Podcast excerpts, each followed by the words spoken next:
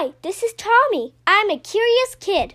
I love to learn and always work hard in school, but I really love exploring difficult and complex subjects like economics, astrophysics, and psychology. Every day I try to go to sleep a little bit smarter than when I woke up. Here's what I learned today.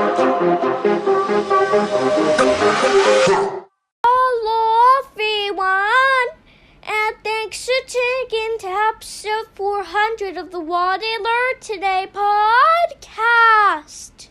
133 favorite quotes, 31 book reviews, lessons about space and time, how the economy works, and the innovations that will shape our future. A lot of science, a little math, some great stories from the ancient Greeks, and a bunch of cognitive biases and logical fallacies.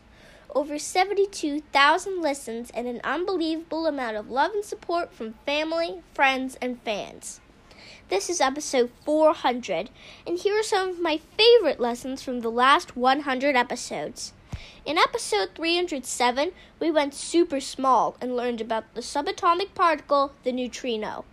In episode 331, we went super big and talked about using slide models to map dark matter in the universe.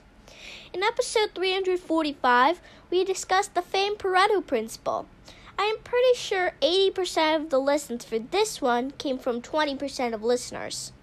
In episode 354, we learned about the Cantillon effect and how new money flows through the economy.